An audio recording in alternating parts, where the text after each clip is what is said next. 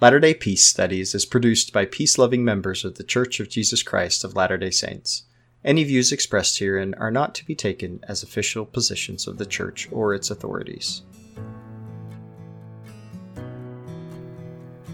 Latter day Peace Studies presents Come Follow Me.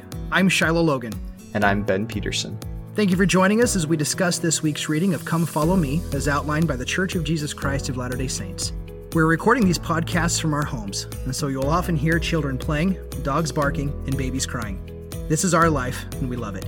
Our hope is that as we discuss these scriptures and truths, we will come to a more perfect understanding through experiencing the atonement of Jesus Christ and find greater peace in our lives. Welcome back, everybody. Welcome, Shiloh. Good to be with you. So, we're doing section 64 today, the Doctrine and Covenants, and 65 and 66 think the bulk of our time will be spent in 64, obviously, since it's longer. Here we've got some some sections that are following the.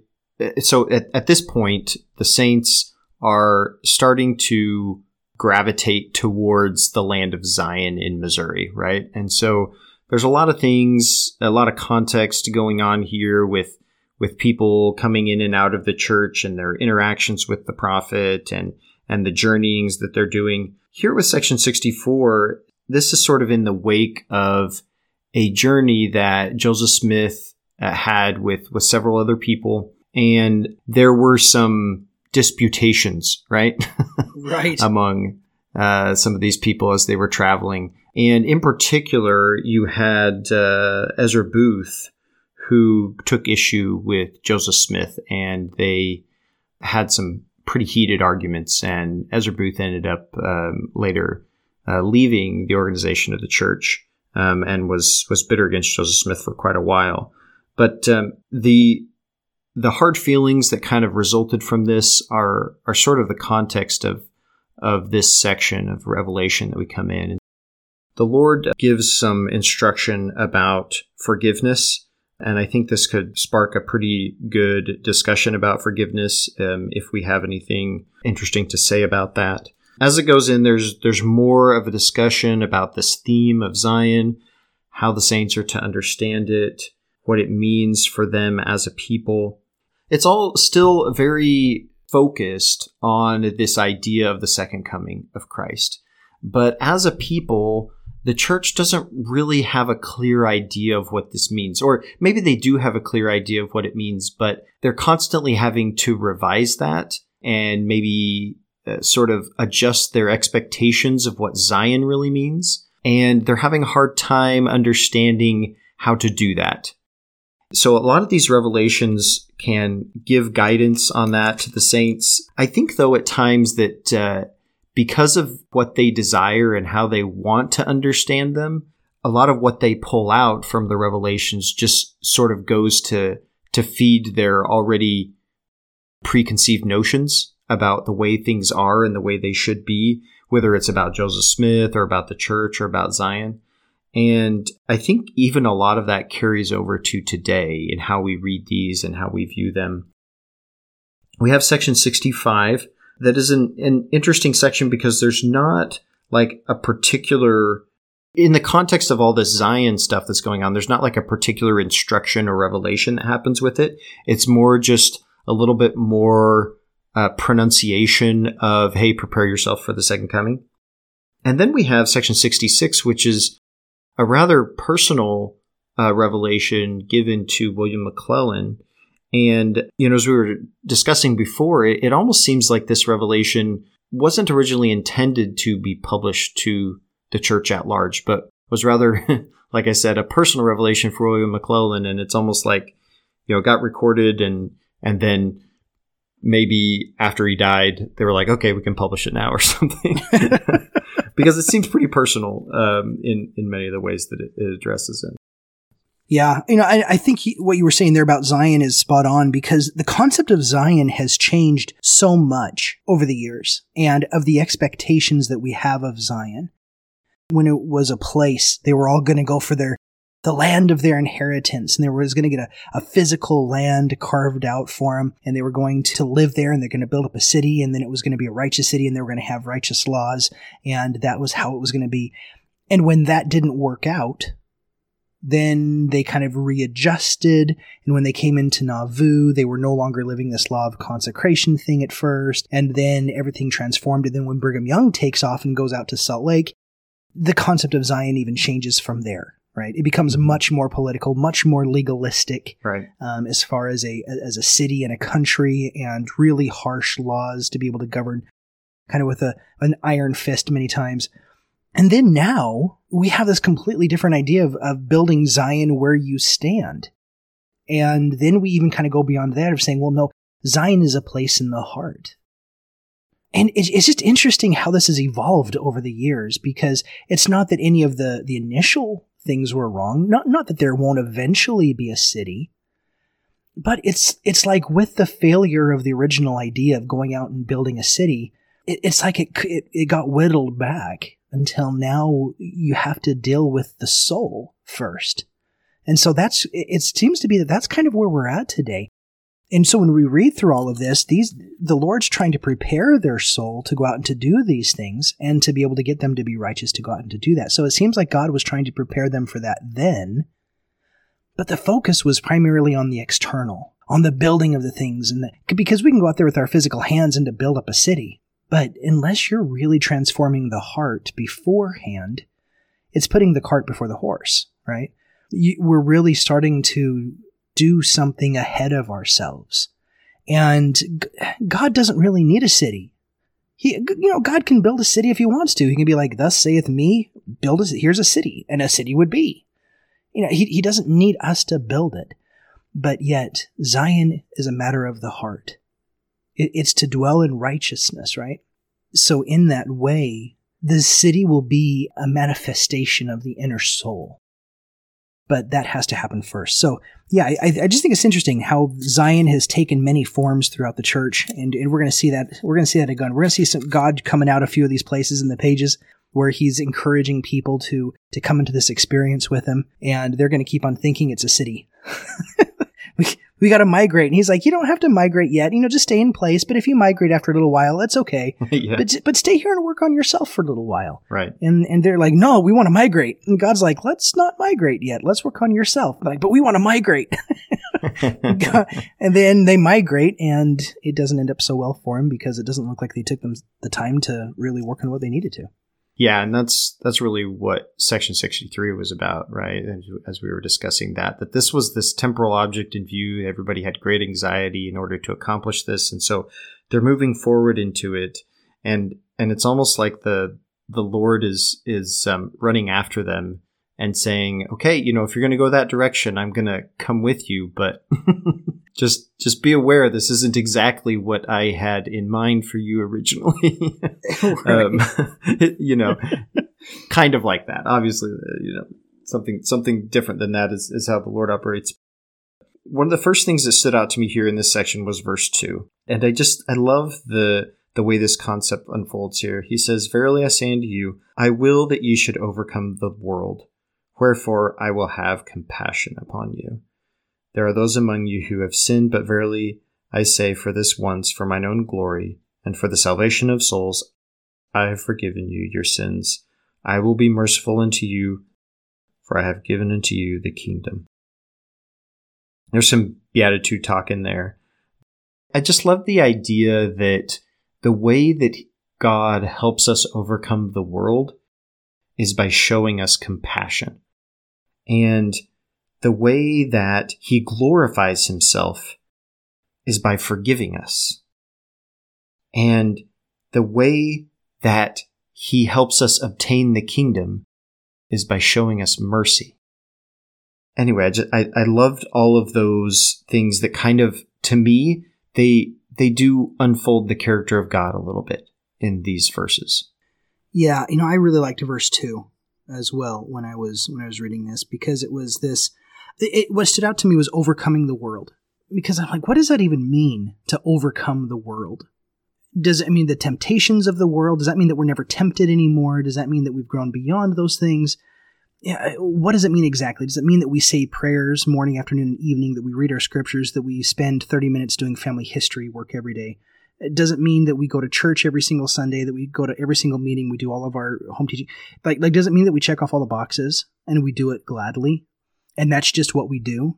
And we may or may not be happy, but at least we're checking the boxes and doing the right things. Like, is that what it means to overcome the world? Or is it simply that we don't follow trends that the world has set? Maybe fashion trends, maybe belief trends, maybe oh, I, I don't I, I can't think of it, all the different trends we can possibly have. Is that what that is? Is it all of that together or maybe none of it? And I think that we can turn external a lot on this, and I think we can get lost in the discussion by turning to the external world in overcoming the external world, when in reality, for me, there's more than enough work within the chambers of my own heart with this one to really turn into the the identities that I have personally that cause me anxiety, that cause me trauma, that cause those things in my life that I, I don't have the relationships that I want to have.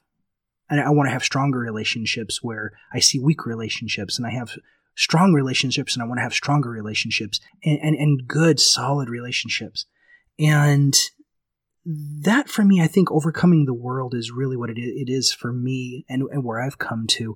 You know, Ben, you and I used to argue all the time. And I mean, not together. Sometimes we, we would, but it was about the politics. And man, we would mm-hmm. stay up, we would stay up for hours. Us and our wives, bless their heart, we, we would stay up until like one, two o'clock in the morning. You know, you know, we'd come over, our families would come over like six o'clock. We'd have dinner together on the weekends and then like settle down. And then it was just like, politics and gospel discussion until one or two o'clock in the morning, right? and, and, just be arguing this, that, you know, Book of Mormon says this. Well, the, the D&C says that. And, and, and, you, and, and it was kind of a fun time, but it, it, was all kind of looking external into this external world about what the external world is supposed to look like. That was a fun time of life.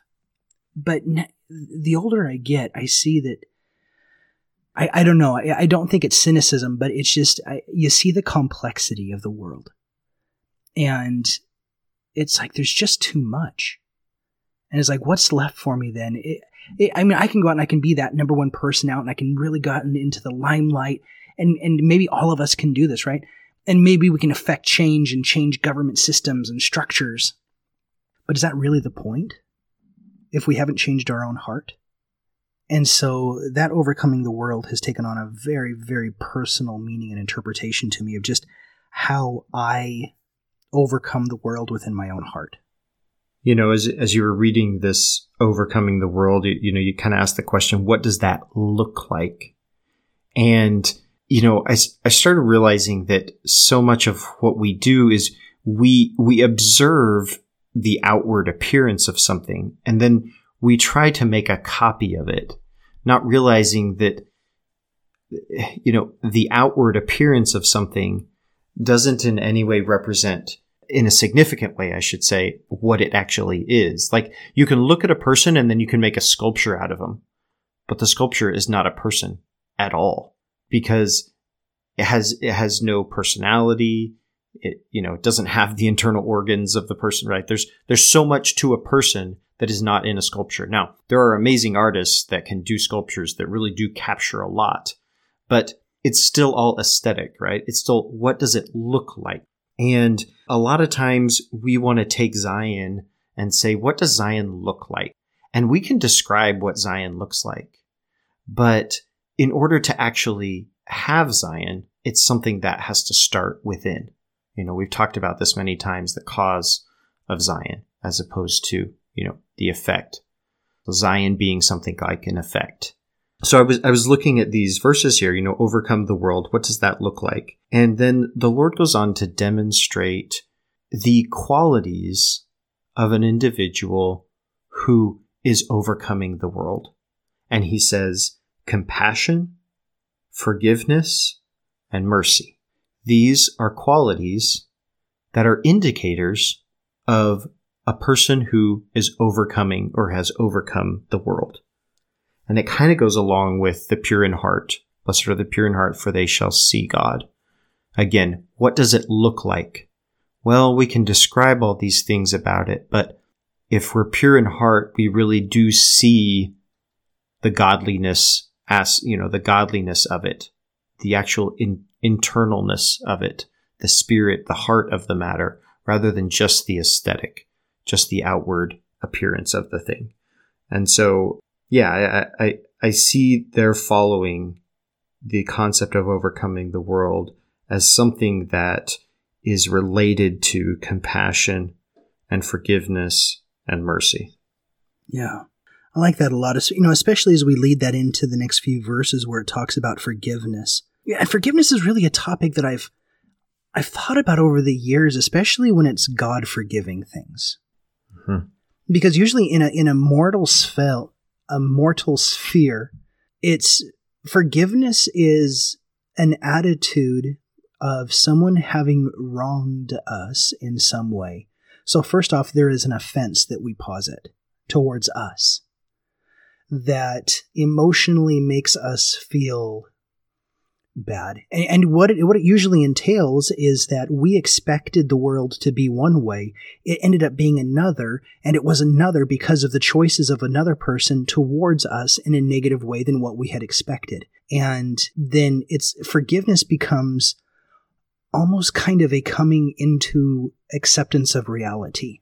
Yeah, reconciling what our view of reality is with actual reality. Right. So and and so in that way, it's like what does forgiveness do?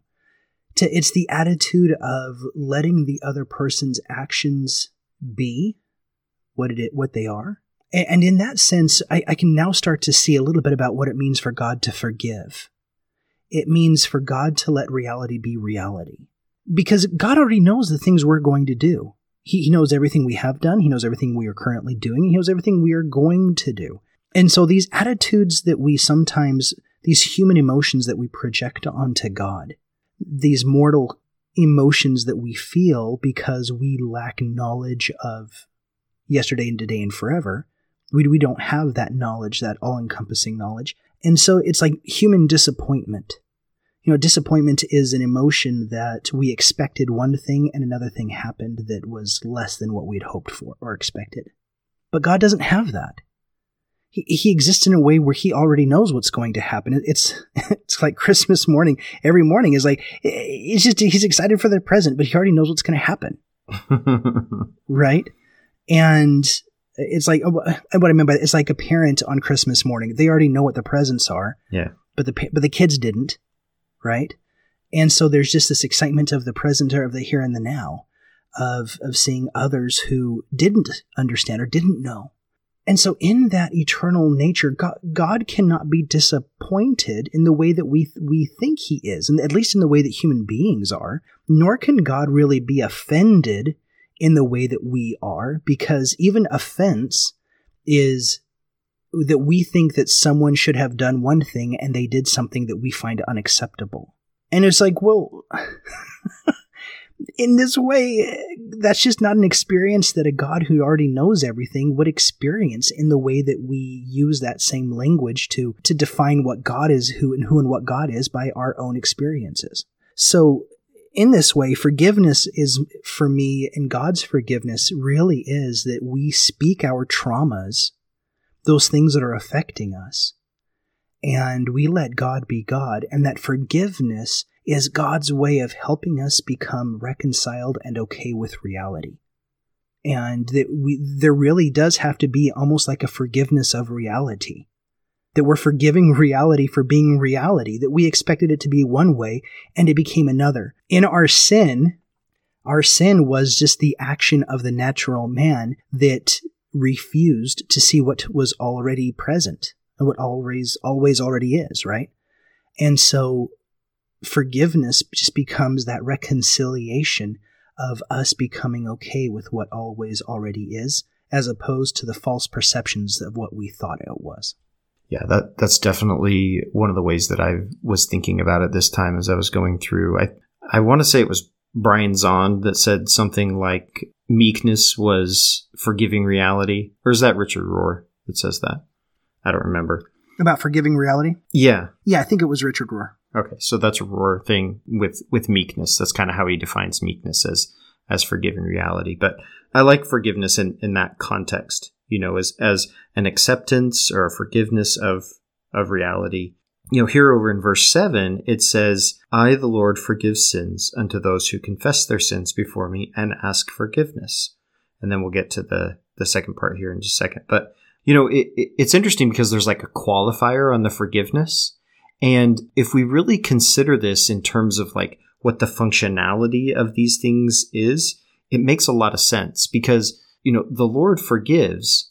And the way that he forgives is by allowing us to speak our trauma, like you said. You know, that's what confession is. We go to him, we speak our trauma.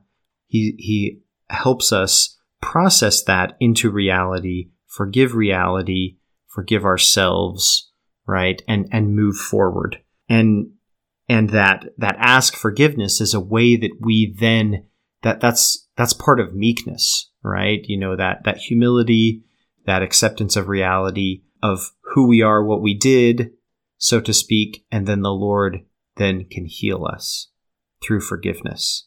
It's something that is given to us. I, I, the, the word is, is translated differently in a lot of different languages, but as far as English goes, it, it's really nice that has the, the give in there, right? Because there's, there's one who is giving and one who is receiving. It makes sense that the Lord is, is healing us, right? Giving us the way that we heal ourselves as we we speak our trauma and humble ourselves. Yeah. You know, in verse 9 it says, Wherefore I say unto you that ye ought to forgive one another. For he that forgiveth not his brother his trespasses standeth condemned before the Lord, for there remaineth in him the greater sin. I, the Lord, will forgive whom I will forgive, but of you it is required to forgive all men.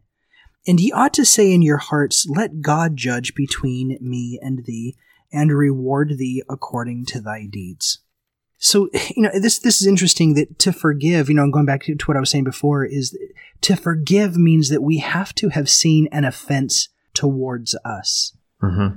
And, you know, at some point, I'm really going to have to find the quote that I read from Benson so many years ago, but it, it was that this it was kind of this obscure quote where he talked about how he's tried to live his life in such a way that he never has to forgive another person of anything because he already assumes that there no, nobody does anything to him personally, but any offenses are just between that person and God. That, that they're just going to be reconciled with God, and it's just a way of acting and being in that it was already resolved before before that needed to be kind of a thing that, that as it was happening it was already resolved it's it's a you know it's it's a very stoic way of looking at it.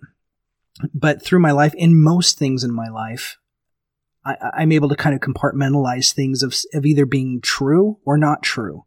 And if it's true, why would I take offense to it? And if it's not true, why would I take offense to it? It's not true. And I, am not perfect in that at all, but but I, I'm usually pretty good at that. And in going through life and and so in that way, when someone comes at us in a particular way, either what they're coming at us with is either true or it's not true. And in either case, where is the offense? But we can also see them as a human being. We don't have to perceive them as an enemy. The enemy that we perceive in the other is really just the projection of our own ego in the situation.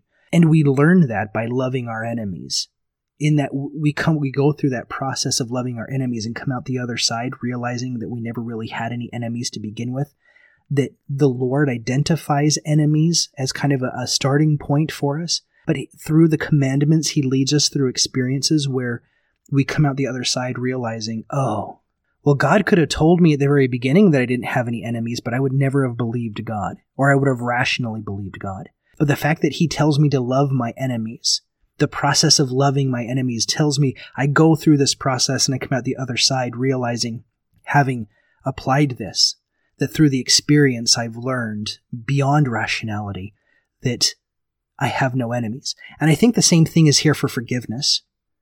In that when we go through true forgiveness and we recognize that someone's trauma is just their trauma and they may be directing it at us, but either it's true or it's not true, and that doesn't affect us. But through forgiving them and giving them that grace, we come through that process realizing on the other side, it was never really directed at us. It was never really us at all.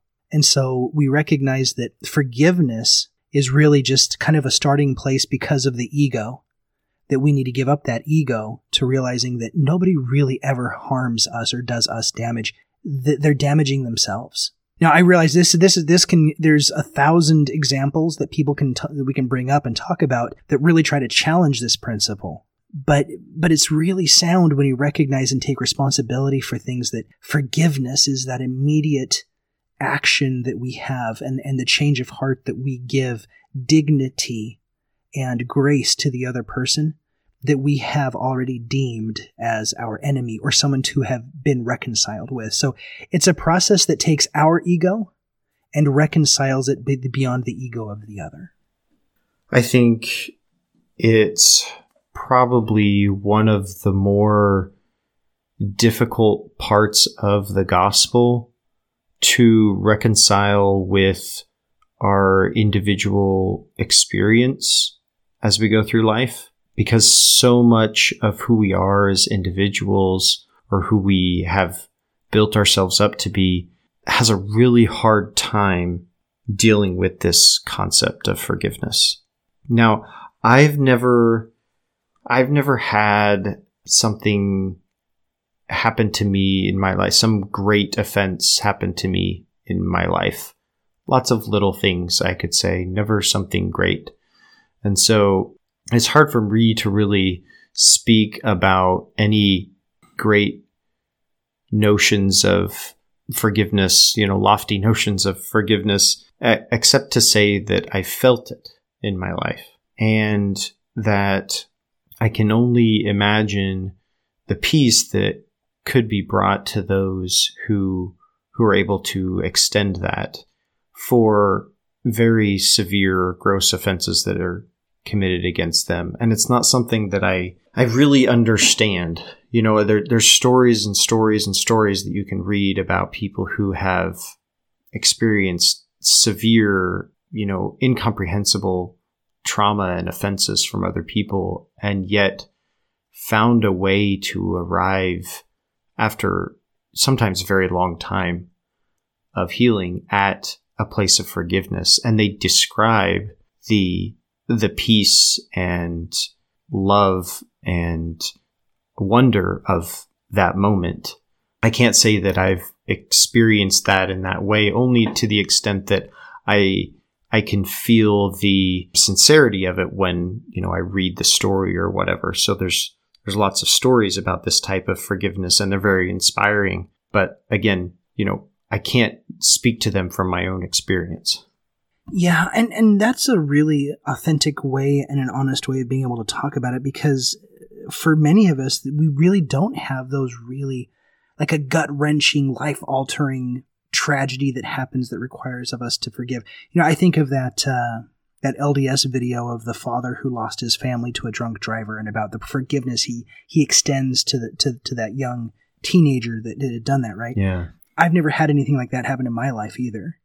But yeah, just to be able to say that I have read stories and I've seen the forget, I've seen those stories of forgiveness of of people who do harm. Some of my favorite stories that, that I I watch are usually in court cases where someone has done something abysmal, and the family or the community will come and will forgive the, forgive that person, right? Yeah. And those mo- those moments are just there's no expectation that they, they need to or they should or, or that, that that's the way they it absolutely needs to be handled because I know that especially in a lot of court cases and, and where violent cases there are narratives about how communities look at how the victim should be should respond so I don't want to get into sure. that but at least to say that when it happens it's a beautiful thing and w- with no expectation on them about what what it, that absolutely needs to happen. But forgiveness really is the foundation of reconciliation towards peace.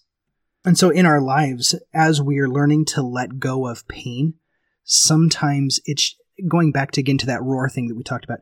Is just its forgiving reality for being reality that we just have to forgive life for being what life is. And I think it's a really healthy way of looking at it because in a lot of ways, we tend to believe that God is the God is this proactive person putting things in trials into our way or, or putting bad things into our life or, or people are doing bad things to us And I think forgiving reality as reality really kind of puts into context that life just happens. We always want to kind of ascribe it to someone or to a greater, like this was supposed to happen or this was a greater meaning. And, and life just happens. And we learn through life happening how to deal with reality being reality.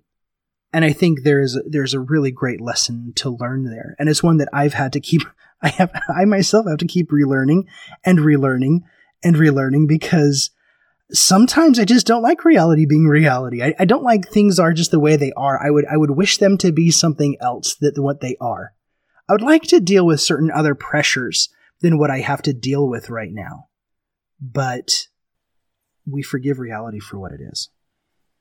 Going back to the the stories that we hear of of cases of of forgiveness, you know, one of the things I think we can see in them in, in terms of how inspiring they are is just the the human capacity for forgiveness that we may not otherwise be able to to recognize that uh, in some cases it, it, seems superhuman. One of the stories it was told in general conference, I forget who told it in their talk from from years ago, was of a man who went into a an Amish school and shot a bunch of people and killed a bunch of people and then took his own life. And then subsequently how the Amish community dealt with the death of those children and then in turn reached out to the family of that person who had come and killed and offered them comfort and support and forgiveness. And um, I'll have to look up the the talk and see how that was the story was told because it was told and, and told very well.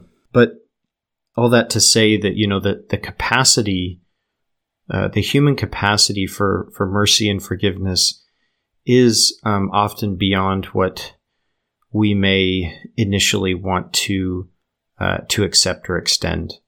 Our true nature and capacity is capable of it as Christ teaches us and shows us. And we occasionally see it exhibited, you know, in, in stories like those. Right. You know, I, I recently watched a documentary about the Charleston church shooting where there was a racist church shooting in a black church in Charleston in 2015 where he just came in and he killed multiple people in the church. And it if I, if I remember right, there were I think there were nine. There were nine of the people there in the church who were killed. And as I was watching a documentary over it, it was amazing how many of the members and the families publicly reached out and showed forgiveness on that situation. And and he largely the the perpetrator showed almost no remorse at any given time, but that was never the point, right? Right. It was just the fact that, that they did that. You know, but moving on here in verse 23, we have this. Th- this was a kind of a new idea from what I had ever picked up before, but it says, Behold, now it is called today, until the coming of the Son of Man, and verily it is the day of sacrifice and a day for the tithing of my people, for he that is tithed shall not be burned, at his coming. And then he comes down into 25, Wherefore, if ye believe me, you will labor while it is called today. And, and it just stood out to me. I don't know if I've ever had that stand out to me before about the now is called today. And for me, what stands out about that is the invitation that no matter where we are in our lives, no matter what journey we've ever been on, no matter what path we have followed previously, from this very moment today, you can change. Whatever, whatever has ever been need not ever have to define your now or your future. Today is your today and it can be whatever you choose for it to be. And so if you believe, labor while it is today. And we're called here to, to sacrifice and in this context, the day of tithing. You know, that's what the Lord's calling for in, in the today. But when we take this into a bigger context, it's, it's, for me, there's just a lot of mercy in that. There's a lot of mercy extended into whatever has ever been. Today is whatever you you want to make of it. And the Lord is going to let you do that. Yeah, it's the idea in the Book of Mormon. This is the day, you know, today is the day of your salvation, right? That, that if not now, when? You know, it, it, God is eternally patient, but why would you wait to experience all the blessings that he's that he is is offering you constantly? Why would you wait to to recognize those and experience them? So so it's you know right here and available for you. You know th- this verse is always we always um, sort of tongue in cheek referred to this verse as the uh, tithing as fire insurance uh, verse, right? Right. Did you ever hear that? yes, all the time. There's some some good things here, and then in the next verse, it kind of bears it out. So first off, a day of sacrifice. Okay, so what is sacrifice? It, it there's a lot of ways of of determining this, you know, and and the word literally means to to make something sacred, but it's a way that we we remove from ourselves a bit at a time, so to speak, that which doesn't pertain to our true selves, right? It's kind of like a cutting away of that which doesn't belong.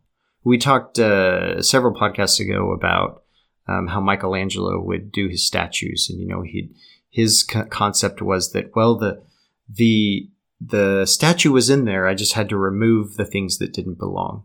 In one sense, this is this is how sacrifice could be viewed, right? It's it's a way that the Lord has given us to refine ourselves, right? To to bring out our true self. This principle can be codified in in the law of tithing, but you know, that's a that's a very like very specific way of guiding us towards that. That the greater principle of sacrifice is that we are willing to let go of the things that aren't really us in order to become or to become aware of who we truly are in, in our relationship with God. And so we have talked about how the the principle or not the principle but the imagery symbolism of burning has to do with getting rid of the false self right and so if we are constantly from day to day living this principle of sacrifice where we are are seeking to rid ourselves of these things that are that are not really truly part of us but to let them go and to focus on who we truly are then there's no dead wood to burn, right? In, in, you know, Moroni says in, in Moroni chapter seven that, that we have obtained charity and when he comes, we will see him and recognize him because we will be as he is, right? We've purified ourselves, so to speak.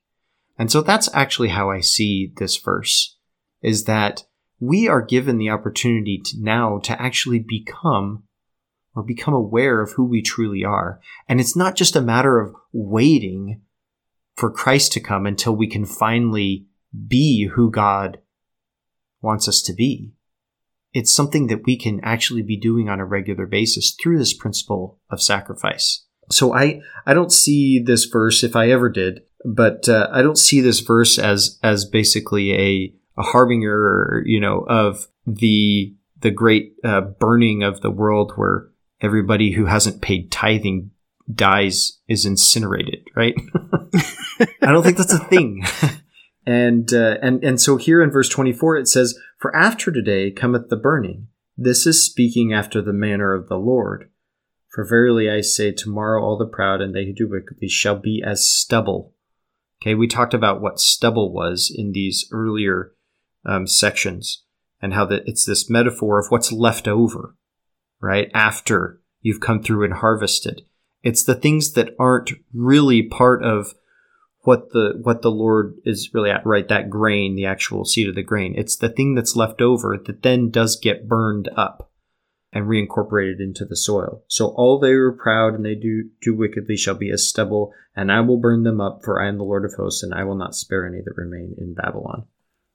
Yeah, you know, I, I, really like what you were bringing up there because we have talked about that burning before. We talked about it with Elijah and uh, like when Moroni appeared to Joseph Smith, and and we talked a lot about the imagery about how in, in the Old Testament in these narratives, the burning that happens after like the the allegory of the olive tree and and and those stories is always metaphorical that that ash is always reincorporated back into the soil, just like you said and it's from that reincorporation that God is taking everything. Nothing is lost. Nothing is, is ever eh, just like what Jesus says to the Father, none of which you gave me charge I've lost. Every one of them I have I've I've saved, right? I, I've brought everyone in that you gave me charge over. And in that same way, when the Lord of the vineyard goes out and they burn the vineyard, everything has a place. Everything is accounted for. Everything is reincorporated right back into its purpose and into the plan of the Lord of the vineyard. Now, he might be talking as wheat, as you know, he's talking about wheat as wheat. And is there anything good about the wheat or of the good olive versus the bad olive or the wild olive? Well, there's a context there that would that we would say yes, the Lord wants a particular type of olive to put away, uh, you know, away for the season as opposed to the the bad olives. Or All the, metaphors break down. but all metaphors break down, right? But in this particular way, the ash and the burning is is always symbolic of transformation and about the Lord transforming us and reincorporating us back into the story, albeit in a new and a different way. It's alchemy, right? Yeah, it's a new type of alchemy, exactly. And so, in that particular way, yeah, I see, I love it there, and it says, This speaking after the manner of the Lord. Not as the manner of men who think that the wicked are going to finally get their just deserts and destruction and just to kill off the wicked, and how pious and righteous I am because I check off the, the most checklists. You know, that's the attitude of the Pharisees in the time of Christ, that we check off all the right check boxes. And he says, no, you don't really do any of the stuff that you're supposed to be doing and being who you're supposed to be. It's, it's all about that heart. It's all about experiencing the love of God and coming into that relationship with God where we just manifest and start to act as God would act, like the, you know, the beatitude, that blessedness of being and doing what God would be and do if he was here. So yeah, I, I love everything you said there about that burning. I think it's it's highly appropriate, and it never did set well with me. The whole fire insurance thing never set well with me. I'm like, that's just that's just that's just not what this means. yeah. So, um, moving on in in this section here, I have a special place in my heart for verse 33.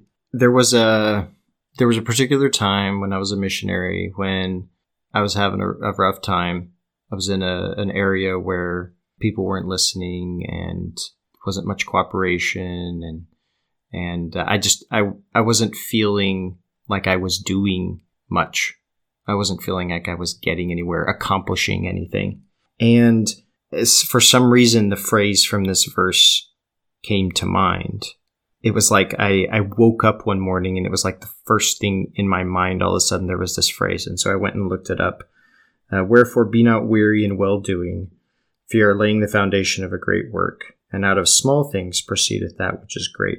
And it, it just made me realize in the moment that the the Lord was aware of who I was and my intentions and my sincerity and what I was doing, and that it wasn't my job to achieve some particular outcome. You know, we've talked about this before that uh, a lot of times, you know, we we think it's our job to accomplish, uh, you know, X Y Z, but it's the Lord's work, and He's just offered for us to participate in it so that we can learn about who he is and experience the blessings of doing it. But he has not asked us to achieve any particular outcome. He's already said he's got that all taken care of. He's just offering us the opportunity to participate in it. Out of small things proceedeth that which is great. You know, often we may s- seem to think that our, our efforts are small or insignificant. But again, it's it's really about our participation in the work of the Lord so that we can can understand our relationship with him more than it is about accomplishing something specific. I think that's a really great take and, and a really important one because so many times we really think it's all up to us. We're the ones that go out and to do it. And there really needs to be a fundamental shift in so much thinking where we recognize that no, we're not the one who's who's really out there doing this. God's the one who's doing this. This is God's work. God was doing God's thing before we ever came along. And just like we've talked about in previous episodes, God invites us to do this. It's an invitation to come into what God is already doing. And in that, it's, you know, my wife, uh, my wife has a business, an at-home business, and it, it's a very successful business that she's she was able to create. And at some point, it got really big, and it started to kind of get a little bit beyond her, and you know, customers calling in, and and and, and there were just so many moving parts. And one of the things early on that she learned that brought her a lot of peace was just this mental shift of being like, I'm going to turn this all over to God. This is God's kind of, this is God's company. God's doing this. I just work here and suddenly it's, it's just kind of just alleviating that kind of responsibility and like putting it onto God's shoulders. Even though she's the one who has to make all the choices, all the decisions, it really does fall, the day to day falls down on her. It's just this mental giving it over to God. I'm giving it over to God. This is His work. I just work here. And I think we have to do that in so many aspects of our life. Give over to God. This is God's work. Even as, as a parent, there's so many times as a parent, yes, the choices come down to me, but I have to recognize God was here for my children long before I ever was a thought. And so God is doing God's things with my children, and I just work here, as it were. Right. And in doing that, that brings a certain focus in with my children to where I get to participate with God in raising them and I don't have to be scared about what the outcome is. You do the best, you work hard to be able to train because we love our children. We love our children so much and we want the best for them.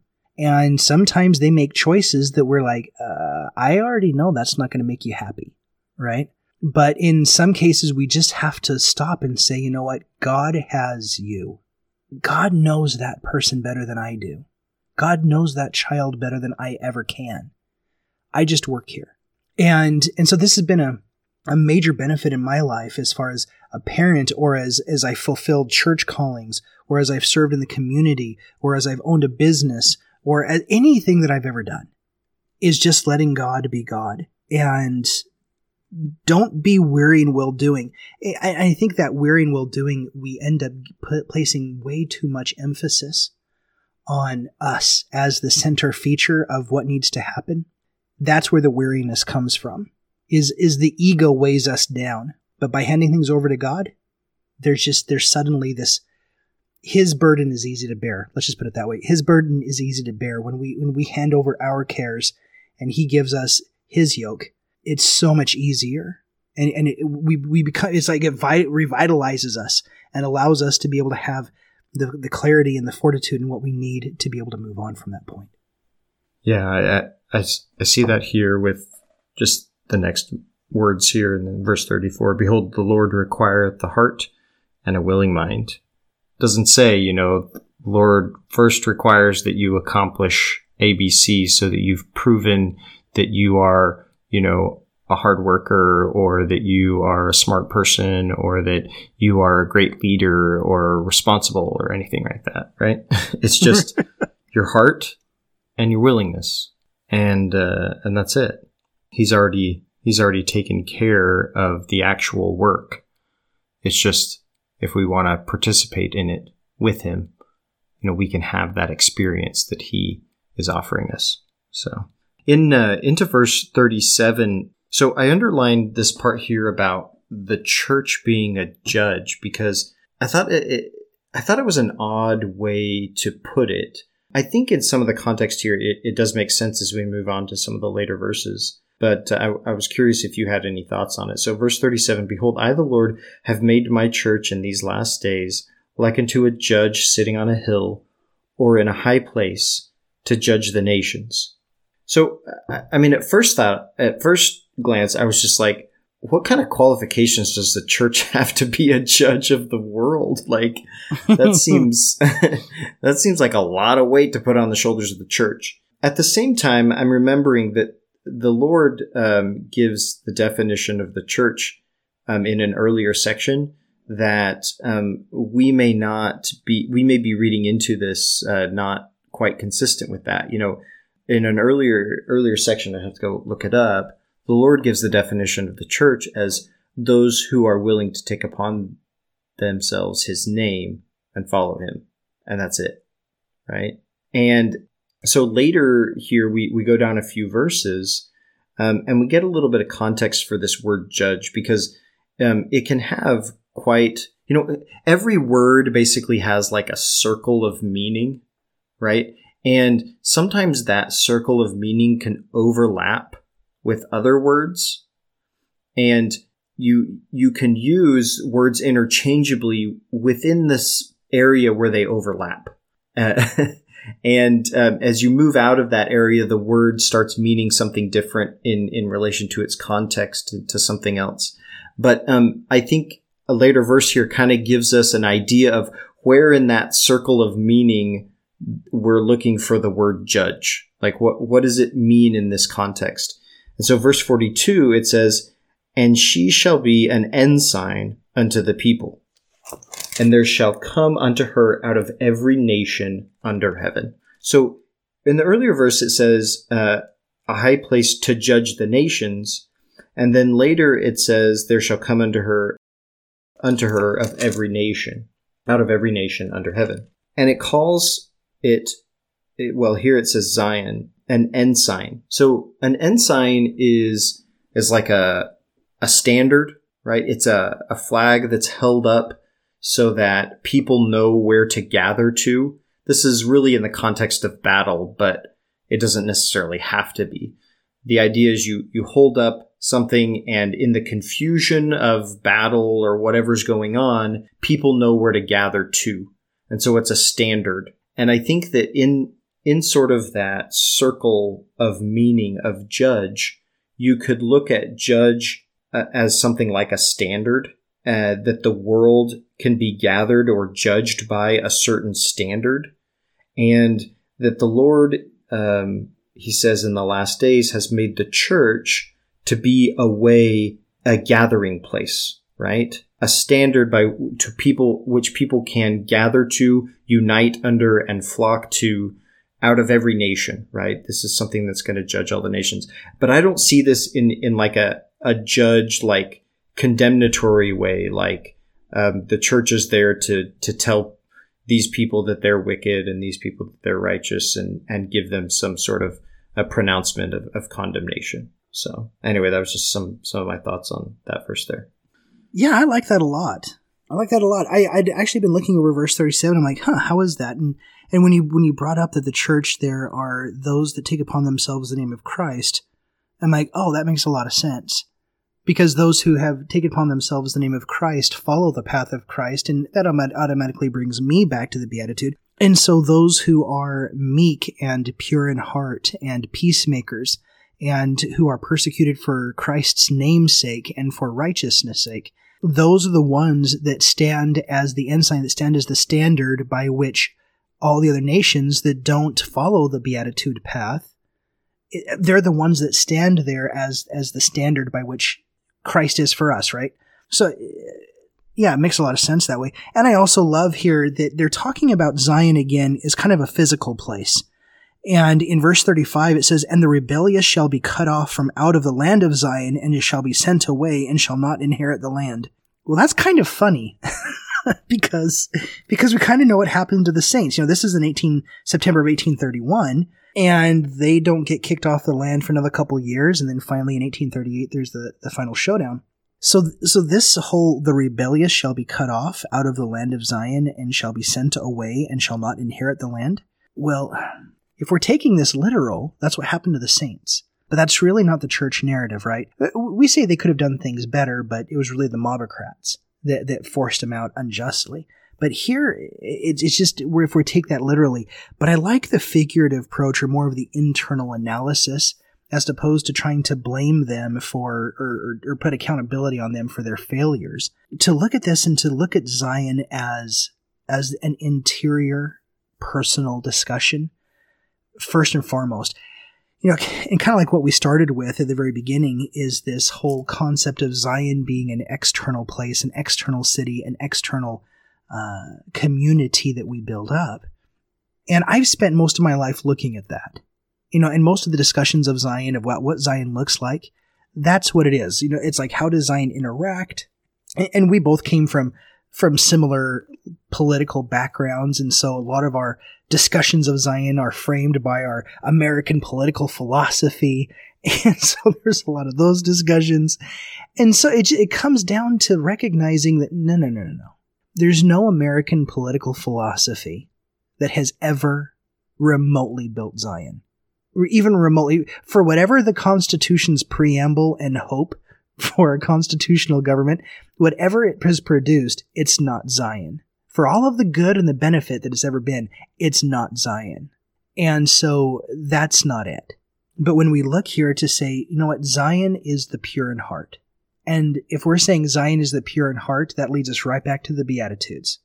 It's that, it's that covenant path of following these particular, of, following that path of letting go of the world, of not over, not allowing the world to overcome us and our identities and to change those things within ourselves and to walk that whole way. Because it says, For behold, I say unto you that Zion shall flourish and the glory of the Lord shall be upon her.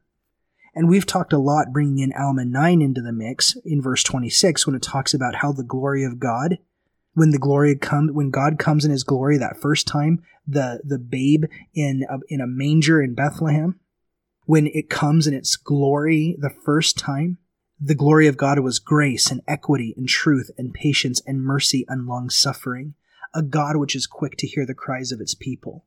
And so when we recognize that Zion shall flourish and the glory of the Lord shall be upon her, well, the glory that's going to be upon Zion is that equity and truth and patience and mercy and long suffering.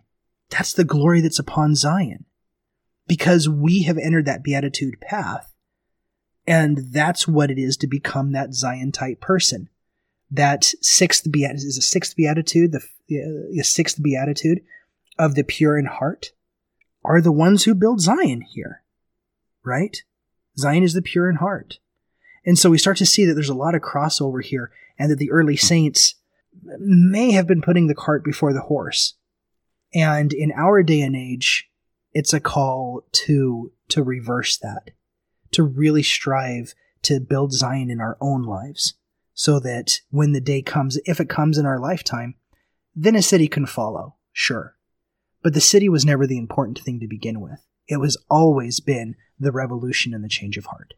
Right. You know, as you were going through that with, with verse 35, I, I read again in verse 36 and, and realized something that I hadn't quite picked up on before here. So verily I say that the rebellious are not of the blood of Ephraim, wherefore they shall be plucked out. You know, this kind of goes along with the same theme here. The, the symbolism of the blood of Ephraim was ostensibly those who are have the stewardship of gathering, right? So uh, Joseph, his two sons Ephraim and Manasseh, and Joseph is the one that's sent into Egypt so that he could then, in the later days, uh, save his brothers from the famine. And so it, the birthright then passes to Ephraim, and it's it's his responsibility to care for the family, to gather them in and um, and so this is the the symbolism, very very deep uh, symbolism that we uh, use within the church to signify this this concept and and our responsibility and stewardship of the tribe of Ephraim to gather, not to divide, not to scatter, but to bring people in, to bring them together, to unify them, and so those who aren't going, you know, that, that are rebelling against this concept, they are, it says they're not of the blood of Ephraim. I don't, I don't, I don't take that literally. I just mean, I just take that to mean, hey, you aren't operating under this stewardship responsibility that you have of gathering people together. You are, you are dividing. You're not unifying. Uh, it, me, I see Ephraim symbolically as the great unifier right? That that stewardship of, of gathering people together. So um, I I did remember uh, found a, a, a, note over about how the Lord uh, defines the church, and this is back in section ten of the Doctrine and Covenants, verse sixty-seven. Behold, this is my doctrine: Whosoever repenteth and cometh unto me, the same as my church. And so if we use that, because the next verse says, Wherefore uh, declareth, whosoever declareth more or less than this, the same is not of me, but is against me. Therefore, he is not of my church. So anyway, if we use that definition of church when the Lord says that his church in the last days is to be a judge and a standard, it's it's simply those that repent and come to him. That's the standard by which they let, you know, in the in the Sermon on the Mount, it's let your light so shine before men. You know, don't put your candle under a bushel, put it on a candlestick. You know, a city that is set on a hill cannot be hid. This is really the imagery that's going on here in verse 37, the judge sitting on a hill it's not as it's not as a condemnatory judge is that again as a place of gathering it's this light on the hill come gather in this is the standard this is the place to be you know if we're of the blood of ephraim we're actually inviting people to come in and gather this this is all under the the theme and concept of zion that uh, the saints i think at this time they they really they kind of do have this concept and an idea but um, as we see in later sections, they it's kind of like water in their hands. You know, it just it just they can't keep it together. kind of just flows out. yeah. Well, moving along into section 65, Ben, do you have anything about 65 that you wanted to talk about? This is kind of an interesting section because it's one that, that Joseph has designated as a revelation as a prayer. So it's a little bit it's a little bit different. It talks about the keys of the kingdom of God. But was there anything specific that you wanted to talk about it or bring so, up? So um, I know, like in in broader Christian theology, there actually is some detailed discussion about the difference between the kingdom of God and the kingdom of heaven. And um, I'm not really qualified to get into all of that. I don't know if you've read much on it, but there does seem to be sort of a a hint at a, a difference here. You know, the kingdom of God being um, that which has been established on the earth, we might call the church um, in certain contexts, versus the kingdom of heaven, which is what is actually happening in heaven. And so, as part of you know millenarianism or, the second coming of Christ, we have this concept where the kingdom of heaven comes and and meets with the kingdom of God, and and it's united. Um, we even have these ideas in the context of Zion, right? Of the city of Enoch actually returning and uniting with the Zion that has has built been built on the earth, and these becoming one. So it's it's almost um, just another way of putting that you know heaven and earth are combining.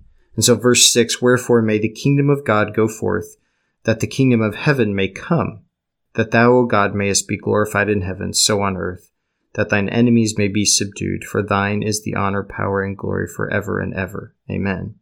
This kind of goes along with some of the things that we've talked about how, you know, the, the, the Lord coming, at least this, the second coming event that is so often talked about is, is not overtly to just come and destroy the wicked so that the righteous can finally be righteous because they're, they're being they're being held back in their righteousness by all the wicked people around them, right? Right.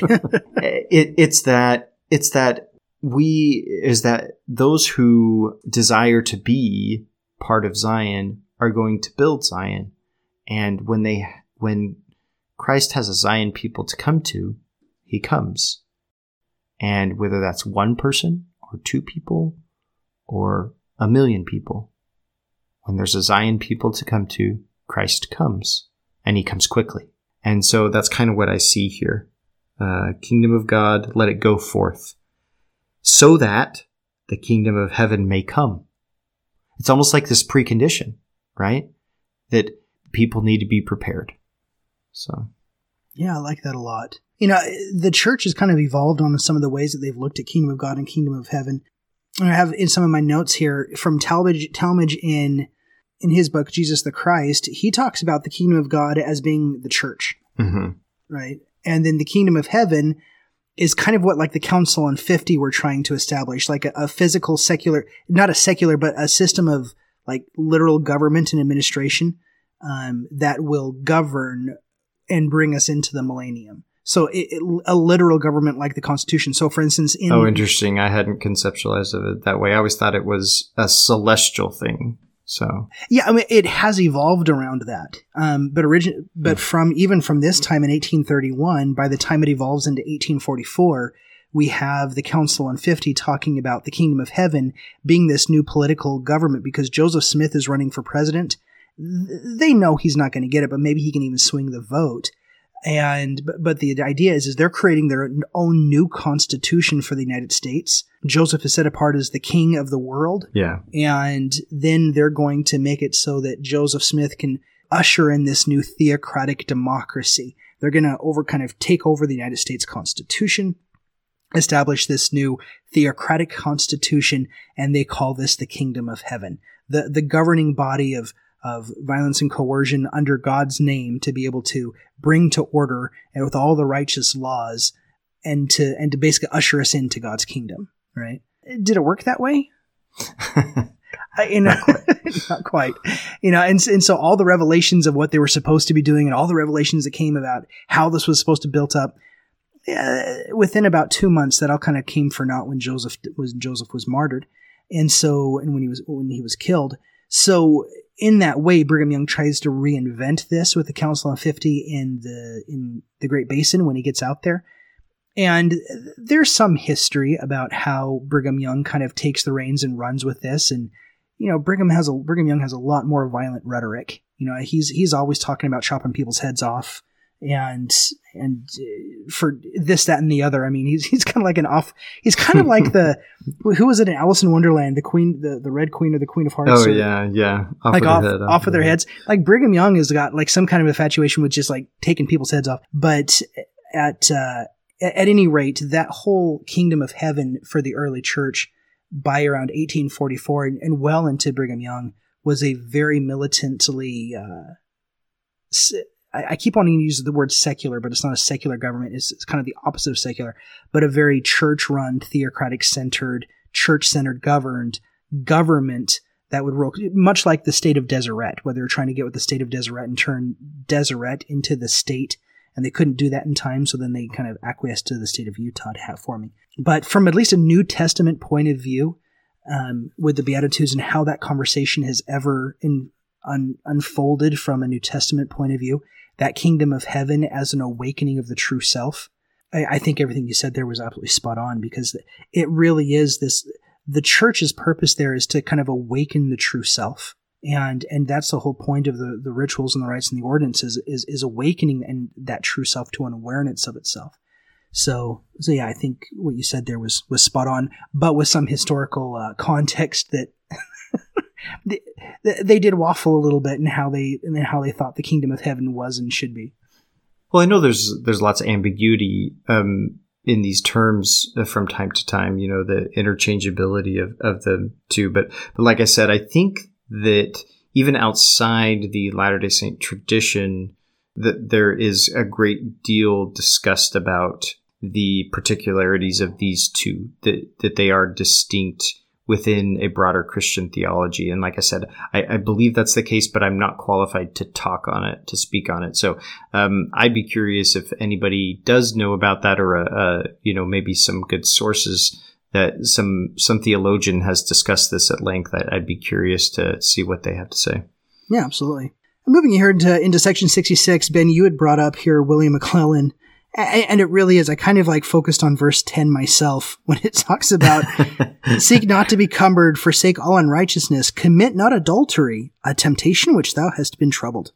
And So I'm like, well, I don't know if he really wanted this to get out into the public, if this was a private, uh, a private revelation, but, uh, you know, and then in verse seven, I, I love, you know, I, I think in a lot of ways, jo- Joseph tries to sound scriptural but in verse 7, go into the eastern lands, bear testimony in every place and to every people and in their synagogues, raising, reasoning with the people. and I'm, I, I, wrote in the margins of my scriptures. Not a lot of synagogues at this time. Right. I, yeah.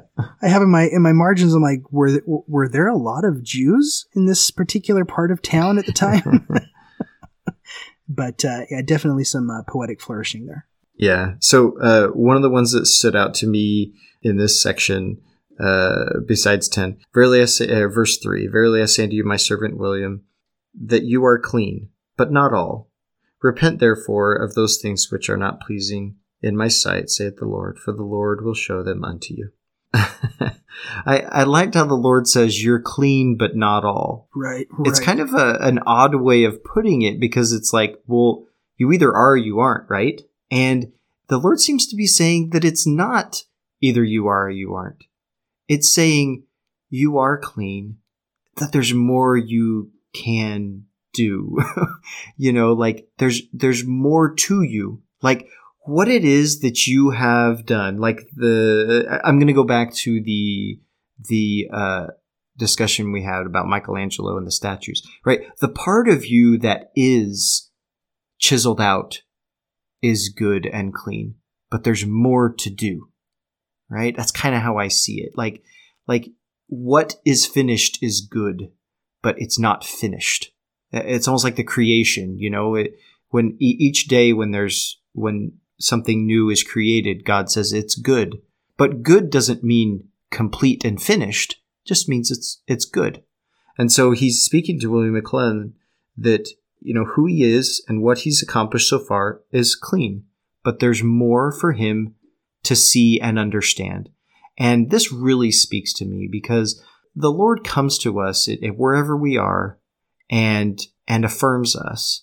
But then when we're ready, he also says, look, there's more steps to take down this path and I'll go with you. And so I love how he says here, Repent therefore of those things which are not pleasing in my sight, for the Lord will show them unto you. Right? I'll, I'll show you line upon line how to walk forward into this. And so I, I just love how this verse kind of speaks in, um, it, it actually is less eloquent than you might expect from some scripture. And I like it. I like that a lot too. Well, very good. Well, do you have anything else for 66 that you wanted to bring out and talk about? No, not that stood out to me this time. Okay. Yeah, me either. Well, awesome. Well, thank you everybody for sticking around with us and for and for listening. And, and we're grateful for all the comments that we get in and for everyone's thoughts. We try to respond as promptly as we can. I know there's a few that have messaged and, and they kind of fall through the cracks a little bit, and so uh, I'll usually find you a week or so after you've responded. I'll try to be better. but if there's ever any uh, ever any questions or comments, definitely let us know.